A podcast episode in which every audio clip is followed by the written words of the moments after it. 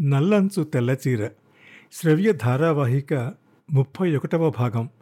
రచన శ్రీ ఎండమూరి వీరేంద్రనాథ్. పఠనం వెంపటి కామేశ్వరరావు.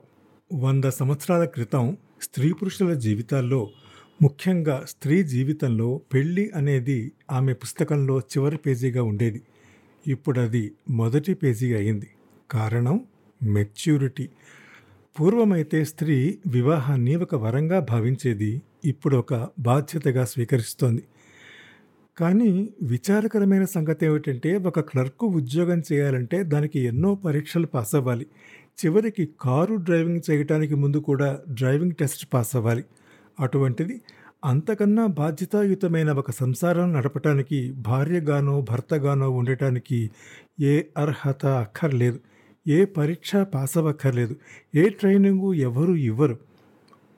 అవతలి పార్ట్నర్కి మానసికంగా సుఖం ఇవ్వాలంటే రోదసి యాత్ర కన్నా నిజంగా ఎక్కువ అవగాహన అవసరం.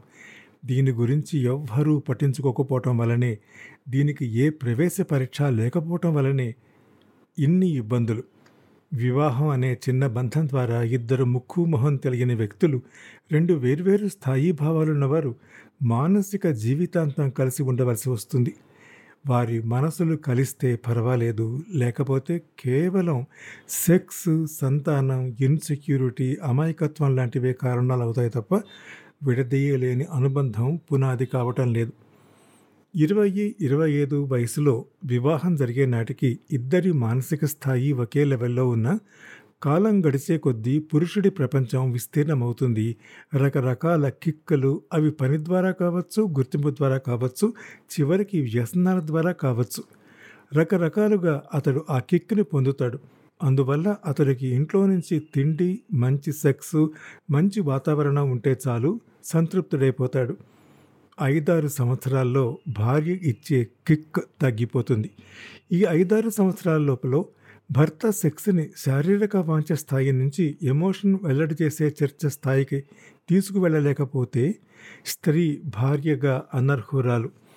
వివాహం అంటే ఇరవై ఏళ్ళుగా దాచిపెట్టిన ప్రేమని ప్రాపర్ ఛానల్ ద్వారా వదిలిపెట్టడం అనుకుంటే పురుషుడు దాన్ని జలపాతంలా ప్రవహింపజేసి ఎగ్జాస్ట్ అయిపోతే స్త్రీ చిన్న కాలువ ద్వారా జీవితాంతం ప్రవహింపజేస్తూనే ఉంటుంది. అందుకే స్త్రీకి ఇల్లే ప్రపంచం. ఆ ఇంటికి తాను అతిథిగానే ఉంటూ వస్తున్నాడు పురుషుడు. గొడవ చెయ్యని భార్య దొరకటం అదృష్టంగా భావిస్తున్నాడు. అయితే ఇదంతా పురుషుడి వైపు నుంచే. ఇక స్త్రీ వైపు నుంచి ఆలోచిస్తే ఆమె వాదన మరింత బలంగా ఉంటుంది. ఈ మధ్యకాలంలో ప్రపంచంలో పారిశ్రామిక విప్లవం ఆర్థిక విప్లవం లాంటివి రకరకాలుగా వచ్చి ఉండవచ్చు. కానీ ఐదు వందల సంవత్సరాలుగా లేని కొత్త రకం విప్లవాన్ని స్త్రీ గత పది సంవత్సరాలుగా చూస్తోంది. ఉద్యోగ రూపేణా అయితేనే మరే రకంగా అయితేనే ఆమె ప్రపంచం కూడా విస్తీర్ణమవుతోంది. తన భర్తకి విసుగు కోపం తక్కువగా ఉండి తనను ఒక మనిషిగా గుర్తించి న్యాయబద్ధమైన కోరికల్ని ఒప్పుకొని తనకు స్నేహితుడిగా ఉండి తమ స్థైర్యాన్ని కోల్పోయినప్పుడు ధైర్యం చెప్పి అవసరమైన చోట తన మీద ఆధారపడే లక్షణాలన్నీ తన భర్తకు ఉండాలని ఆశిస్తోంది. భార్యాభర్తల మధ్య ఇది సాధ్యం కానప్పుడు ఆ బంధం ఈ సంక్లిష్టమైన వ్యవస్థలో ముప్పై చదరపు అడుగుల మంచానికే పరిమితమవక తప్పదు. సోషియాలజీ సైకాలజీ శాస్త్రాల్లో ఎంత గొప్ప థియరీలైనా ఈ సమస్యకి పరిష్కారం చెప్పలేవు. ముఖ్యంగా పురుషుడికి ముప్పై ఐదు సంవత్సరాల వయసులో మెనోపాజ్ స్టేజ్ వస్తుంది. ఈ వయసులో అకస్మాత్తుగా విస్తరమవుతున్న తన ప్రపంచాన్ని అతడు గుర్తిస్తాడు. వివాహం పిల్లలే కాకుండా ఇంకా ఏదో ఉందన్న ఆలోచన అతన్ని తొలచిస్తుంది. ఆ స్తబ్దతని క్రియాత్మకమైన రూపంలోకి మార్చి మీతో పాటు నేను ఉన్నాను గోయహెడ్ అన్న భావాన్ని భార్యే కలిగించాలి. అలా కలిగించే భార్యని భర్త అర్థం చేసుకోవాలి. దురదృష్టవశాత్తు చేసుకోడు. అందుకే ఒక గణాంక శాఖ వారు నిర్వహించిన సర్వేలో మిగతా అన్ని ప్రశ్నలకు సరియైన సమాధానాలు ఇచ్చిన గృహిణులు మీ భర్త మిమ్మల్ని సరిగ్గా అర్థం చేసుకుంటున్నట్టు మీరు భావిస్తున్నారా? అన్న ప్రశ్నకు తొంభై రెండు శాతం లేదు అని జవాబిచ్చారు. మరెందుకు కలిసి ఉండటం? మనిషి యొక్క ఎమోషనల్ విలువల్ని సూటిగా ప్రశ్నించే ప్రశ్న ఇది. Can two people be everything to each other? యాభై సంవత్సరాలు ఇద్దరు వ్యక్తులు కలిసి ఉండటానికి పిల్లలు నైతిక బాధ్యత వృద్ధాప్యంలో తోడు అన్నవి తప్ప ఇంకేమీ లేదా? లింగ భేదం అవసరం కాబట్టి మిగతా అన్ని భేదాల్ని ఒప్పుకొని తీరాలా? పని కోసం ఒకరు ఇంటి పని కోసం మరొకరు కలిసి జాయింట్గా పెట్టిన గౌరవప్రదమైన వ్యాపారమేనా వివాహం అంటే? ప్రేమ అనేది అసంకల్పితమైన చర్యగా కాకుండా అవసరార్థం ఉత్పన్నమయ్యే వస్తువా? కేవలం ప్రేమించాలి కాబట్టి ఎన్ని మానసిక స్థాయి భేదాలున్నా ప్రేమించక తప్పదా? రాముడు పొరపాటున ఊర్వశి స్వయంవరానికి వెళ్ళి గెలిచి ఉంటే సీతని ప్రేమించినంత గాఢంగా వివాహమయ్యాక ఊర్వశిని ప్రేమించి ఉండేవాడా? స్త్రీ పురుషులు కూడా యూనిసెక్స్ సంతతిలాగా రెండు వేర్వేరు జంతు రూపాలే ఉంటే సింహాల్ని పులుల్ని చంపేసినట్టే యుద్ధాల్లో క్రీస్తుకు పూర్వమే స్త్రీ జాతనంతటిని పురుషులు నాశనం చేసి ఉండేవారా? ఈ ప్రశ్నలు అన్నింటికీ ఒకటే జవాబు ప్రశ్నల్ని మర్చిపో అనేది. నేను ఈ రాత్రి నా బాధల్ని మర్చిపోవాలనుకుంటున్నాను. నువ్వు మిస్ వరల్డ్వి. ఈ రాత్రి నేను అనుభవించాలి. మీ ఇంట్లో విస్కీ ఉందా? ఇంటి ముందు కారాపి తూలుకుంటూ మెట్లెక్కి వచ్చి తలుపు తట్టిన రవిని చూసిన ప్రియంవద అప్రయత్నంగా అడుగు వెనక్కి వేసింది. ప్రియంవద అన్ని విజయాల్లోకి గొప్ప విజయం ఏమిటో తెలుసా? దాన్ని ఎక్కువ మంది గుర్తించటం. అంతే అంత సింపుల్. అలాగే అన్ని అపజయాల్లోకి గొప్ప అపజయం ఏమిటో తెలుసా ప్రియంవద? మనిషికి తన మీద నమ్మకం పోవటం. ఏమిటి? ఏం జరిగింది? ఒకసారి ఇంతకుముందు చెప్పాను మళ్ళీ చెబుతున్నాను. నేను ఇంకా ఎవరిని లెక్క చేయదలుచుకోలేదు. నేను అన్నీ అనుభవించాలి. అంతలో కింద నుంచి ఎవరో పైకి వస్తున్న అడుగుల చప్పుడు వినిపించింది. అతడు నెమ్మదిగా మామూలు మనిషి అయ్యాడు. ఆ వ్యక్తి పైకి వచ్చేసరికి పూర్తిగా సర్దుకున్నాడు. ఎంతైనా అతడు సమాజంలో గౌరవప్రదమైన వ్యక్తి. ఆ భావం ఎక్కడో వెన్నుతట్టి మైకాన్ని పోగొట్టింది. ఎవరిదా వచ్చినట్టు సప్పుడయింది చూసిపోదామని వస్తుని అన్నాడు సౌందరరాజన్. రవితేజ గారు మొన్న పరిచయం చేశాను కదా? అవును గుడ్ ఈవినింగ్ సారు. ఏమి ఇట్లా వస్తుంది రవి ఏదో చెప్పబోతూ ఉంటే ప్రియంవద అందుకుని రేపేదో ముఖ్యమైన మీటింగ్ ఉందిట తొందరగా రమ్మనమని చెప్పడానికి వచ్చారు అంది. నిండదా సంతోషం. స్వయంగా వచ్చి పిలిచినారంటే అది రొంబ అర్జెంటు పని అయి ఉంటుంది పోయిరామ్మా అబ్బే అటువంటిదేమీ లేదు. ఇంటికి వెడుతూ ఇదే దారిని చెప్పిపోదామని వచ్చా. రేపు ఎనిమిదింటికల్లా వచ్చాయి అని మెట్లు దిగాడు. అతడు దిగుతుంటే వినిపించింది పైనుంచి. ఇంటి యజమాని ప్రియంవదతో అంటున్నాడు రాత్రిపూట తలుపు తీసే ముందర జాగ్రత్తగా చూడాలమ్మా. ఏదో పని పెట్టుకుని ఇట్లాగే వస్తుంటారు.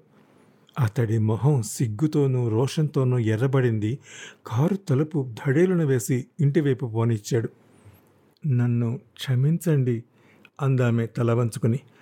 ఆ మాట నేను అనాలి ప్రియంబద అన్నీ మర్చిపోయి అర్ధరాత్రి అలా వచ్చానంటే నాకే సిగ్గుగా ఉంది. మీకెలా ఉందో కానీ నాకు మాత్రం ఆగిపోయామే. చెప్పు. ఎంతో థ్రిల్లింగ్గా ఆనందంగా అనిపించింది. అతడు విస్మయంతో తలెత్తి థ్రిల్లింగానా అన్నాడు. అంటే అని ఆ అమ్మాయి తర్వాత ఏం చెప్పాలో సరిగ్గా తెలియక తడపటాయించి చూడండి మనకి కావలసిన వాళ్ళు ఎవరైనా కష్టాల్లో ఉన్నప్పుడు ఇంకెక్కడికి వెళ్ళకుండా మననే కోరుకున్నారనుకోండి అది ఎంత ఆనందంగా ఉంటుందో మీకు తెలుసు కదా అన్నది. అతడు నవ్వి అంతలోనే ఏదో అనుమానం వచ్చి నేను కష్టాల్లో ఉన్నానని నీకెవరు చెప్పారు ప్రియంవద అన్నాడు. ఆమె మళ్ళీ తటపటాగించి ఆఫీసులో అందరూ అనుకుంటున్నారు అంది. ఏమని? బుల్లెట్లా దూసుకు వచ్చింది అతడి నోటి వెంట ప్రశ్న? ఏమని? రెట్టించాడు. మీకు మాధవి గారికి పడదని. అతడు స్తబ్దుడయ్యాడు. కానీ ఆ విషయమై మరింత ముందుకు సాగకుండా మరి నువ్వేమనుకుంటున్నావు ప్రియంవదా అన్నాడు. మీకోసం నేనేమైనా చేయగలిగితే బావుండు అనుకుంటున్నాను. అతడు ఆశ్చర్యంగా తలెత్తి ప్రియంవదా అవును అందామే అదో ట్రాన్స్లో ఉన్నట్టు. మీకు ఇదంతా చిన్నపిల్ల వ్యవహారంలా ఉండొచ్చు సార్. కానీ నేను మీ గురించి ఎంత ఆలోచిస్తానో తెలుసా? మీకు ఒకసారి చెప్పాను. రవితేజ టెక్స్టైల్స్లో ఉద్యోగం అంటే నేను ఎలా ఫీల్ అయ్యానో. అందులోనూ మీ దగ్గర ఇంతవరకు వచ్చాక ఇక దాస్తే అది ఆత్మవంచన. మీకోసం నేను దేనికైనా సిద్ధంగా ఉన్నాను. మీ సంతోషం కోసం దేన్నైనా వదులుకుంటాను. ఇంతకన్నా ఎలా చెప్పను? కానీ రేపొద్దున్న నీ భవిష్యత్తు భవిష్యత్తుకే అది అలా నడుస్తూ ఉంటుంది. పెళ్ళి ఎవరైనా కుర్రాడు దొరికితే కదా అని ఆగి మీరేం అడగదలుచుకున్నారో నాకు అర్థమైంది. ఇష్టానికి సంబంధించినంత వరకు మానసికం శారీరకం అని వేరువేరుగా ఉంటాయని నేను అనుకోను సార్. ఎప్పుడైతే ఒకరు తన మనసుని కంట్రోల్ చేసుకోలేదో అప్పుడిక శారీరకంగా దూరంగా ఉండి స్వచ్ఛంగా ఉందానని అనుకుంటే అది ఆత్మవంచన. ఇది నేను మీ గురించి ఒప్పుకోవటం లేదు సార్. నా గురించి అడుగు ముందుకేస్తున్నాను. మీ తెలివితేటలు మీ విజయాలు ఎప్పుడూ వీటి గురించే ఆలోచిస్తాను నేను. రవి ఇప్పుడు ఏం చేస్తూ ఉండి ఉంటారు? ఫలానా డిజైన్ ఫలానా రకంగా మార్కెట్లోకి ప్రవేశపెడితే ఎలా ఉంటుంది అని ఆలోచిస్తూ ఉంటారు అనుకుంటూ ఉంటా అని నేను తరచూ ఆలోచిస్తానన్నమాట నవ్వింది. అతడు కదిలిపోయి ప్రియంవదా అన్నాడు. కానీ ఒక విషయం ఇప్పటికే మన మీద లక్ష కళ్ళు ఉన్నాయని నా అనుమానం. నాకు పర్వాలేదు సార్ మీరు జాగ్రత్తగా ఉండండి. నేను లెక్క చేయను ఆమె ఆగి అన్నది. ఆవేశంలో అలా అనిపిస్తుంది. ఇది ఒక తీయని అనుభూతిగా మిగిలిపోవాలి తప్ప ఎందుకు ఇలా చేసామరా భగవంతుడా అనిపించేలా అని ఉండకూడదు. నువ్వు చెప్పింది నిజమే ప్రియమద కానీ నాకు కొంత మానసిక స్వాంతన కావాలి. ఒక పది రోజులు ఇద్దరం ఎక్కడికైనా వెళ్ళిపోదాం. అప్పుడు కానీ మన గురించి వాల్ పోస్టర్లు వేయరు. నవ్వింది. పది కాకపోతే ఐదు నాలుగు రెండు అప్పుడైనా మీ శ్రీమతికి అనుమానం వస్తుందనుకుంటాను. ఆమె ఇటువంటి విషయాలు చాలా సులభంగా పట్టేస్తుందని మీరే ఒకసారి అన్నారు. అవును మన ఆఫీసులోనే తనకు ఈ విషయాలు చేరవేసే వాళ్ళు కొందరు ఉన్నారు అటువంటప్పుడు మీరు ఊళ్ళో లేకపోవటం నేను సెలవు పెట్టడంతో వెంటనే తనకి అనుమానం వస్తుంది. నాకు ఆలోచన వస్తుంది. ఏమిటి? ఈ కంప్యూటరైజ్డ్ మిర్రర్ కొనడానికి నేను ఎలాగూ అమెరికా పెడుతున్నాను నేను తిరిగి వచ్చేటప్పుడు ముంబైలో ఆగుతాను. నువ్వు అక్కడికి వచ్చే మై గాడ్! అవును ఇది ఎక్సలెంట్ ఐడియా. ఒక నిర్ణయానికి వచ్చినట్టు అన్నాడు. ఇలా ఒక గంట రెండు గంటలు కలుసుకోవటం ఎవరైనా చూస్తారేమని భయపడటం ఇదంతా వద్దు. నాలుగు రోజుల పాటు ఇదంతా మర్చిపోవాలంటే అసలు ఇక్కడ ఉండకూడదు. ఈ ప్రపంచానికి దూరంగా మరో ప్రపంచంలోనే నాలుగు రోజులు ఉండిపోవాలి. ఆమె మాట్లాడలేదు. కాదనుకు ప్రియం Wada? I'm badly in need of it అభ్యర్థిస్తున్నట్టు అన్నాడు. లేదు లేదు నేను అది అనడం లేదు. మరి? ఇక్కడి నుంచి నేను ఒంటరిగా ముంబై రావడం మళ్ళీ అక్కడి నుంచి మన ఇద్దరం కలిసి రావటం అంతా కష్టం. పైగా మీరు అమెరికా నుంచి అనుకున్న తేదీకి రాలేకపోయినా ఆలస్యమైన ముక్కు మొహం తెలియని ఆ ఊళ్ళో నేనేం చేయను అందుకని నాకు ఆలోచన వస్తోంది. ఏమిటది? మనం ముంబైలో కాదు ఇక్కడే కలుసుకుందాం. అంటే అనబోయి ఆగిపోయాడు. ఆమె చెప్పిన దానిలో లాజిక్ కనపడింది. ఒక్క క్షణం ఆలోచించి నిజమే నేను స్టేట్స్ నుంచి ఎప్పుడు వచ్చానో ఇక్కడ తెలిసే అవకాశం లేదు. రెండు రోజులు ఆలస్యంగా వచ్చా అనుకుంటారు లేదా ముంబైలో ఆగిపోయా అనుకుంటారు. మననెవ్వరూ పట్టించుకోరు. ఆమె లేచి నిలబడి మీరు ఎప్పుడు వస్తున్నారు స్టేట్స్ నుంచి? అడిగింది. అతడు చెప్పాడు దానికి నాలుగు రోజుల ముందు నుంచే సెలవు పెడతాను. అవును అది మంచి ఆలోచన. నేను రాగానే నిన్ను పికప్ చేసుకుంటాను. మీరు రావటం మన వాళ్ళు ఎవరైనా చూస్తే మరీ ప్రమాదం నవ్వుతూ అంది. ఆ విషయం నేను చూసుకుంటాను. సంభాషణ పూర్తి కాగానే ఆమె లేచి వెళ్ళపోబోయింది. ప్రియంవద అన్నాడు. ఆమె ఆగింది. థ్యాంక్స్ అనేది రెండు అక్షరాల మాట. ఇంతకన్నా ఇంకెలా చెప్పాలో నాకు తెలియడం లేదు. ఆమె నవ్వేసి ఆ నాలుగు రోజులు అయ్యాక నాతో అనిపించాల్సిన మాట ఇది అని వెళ్ళిపోయింది. ఆమె వెళ్ళిన నిమిషానికి కానీ అర్థం కాలేదు. అర్థమవగానే మొహం నవ్వుతో విచ్చుకుంది. అతడి హృదయం అంతా ఏదో తెలియని ఉత్సాహంతో గంతులేస్తోంది. బయట వర్షం కురిసేలా ఉంది. ఐదు నిమిషాల్లో అక్కడ కుండపోతగా వర్షం ప్రారంభమైంది. ఆ తరువాత ఏం జరిగిందో ముప్పై రెండవ భాగంలో వింటారు. అంతవరకు సెలవు. నమస్కారం.